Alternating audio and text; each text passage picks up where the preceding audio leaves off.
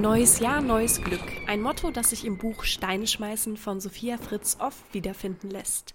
Denn die gut 200 Seiten des Debütromans der jungen Autoren spielen ausschließlich in der Silvesternacht.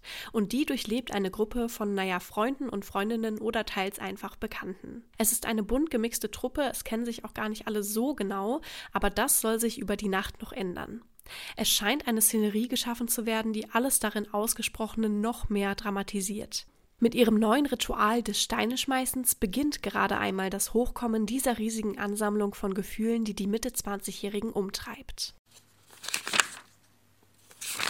Alle haben Angst, sagt Fede, nicht rechtzeitig anzukommen.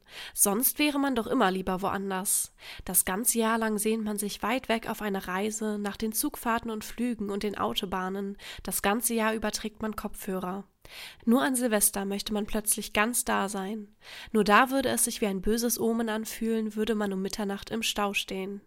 Nur an Silvester muss man den Countdown runterzählen und warten, bis es passiert. So beschreibt einer der Partygäste Fede seine Gedanken zum schweren Gewicht, das auf der Silvesternacht liegt. Gewicht liegt im Buch aber nicht nur auf dieser Nacht, die schon eher mit Geschichten und Geheimnissen überschüttet wird, sondern auch in den Worten, die Sophia Fritz nutzt. Es gibt viele Namen, viel Persönlichkeit, die in jeden einzelnen Charakter gequetscht wird, viele Metaphern, die vielleicht nicht immer hätten sein müssen und vor allem für meinen Geschmack viel zu wenig Punkte. Vielleicht sollte genau diese Schreibart das zerstreute Innere der heranwachsenden Studierenden Studierenden zeigen. Bei meinem Lesen hat es jedoch eher dazu geführt, dass ich mich immer weniger in diese hineinfühlen konnte, zumal die teils vorhersehbaren Ereignisse zu schnell die Seiten befüllten.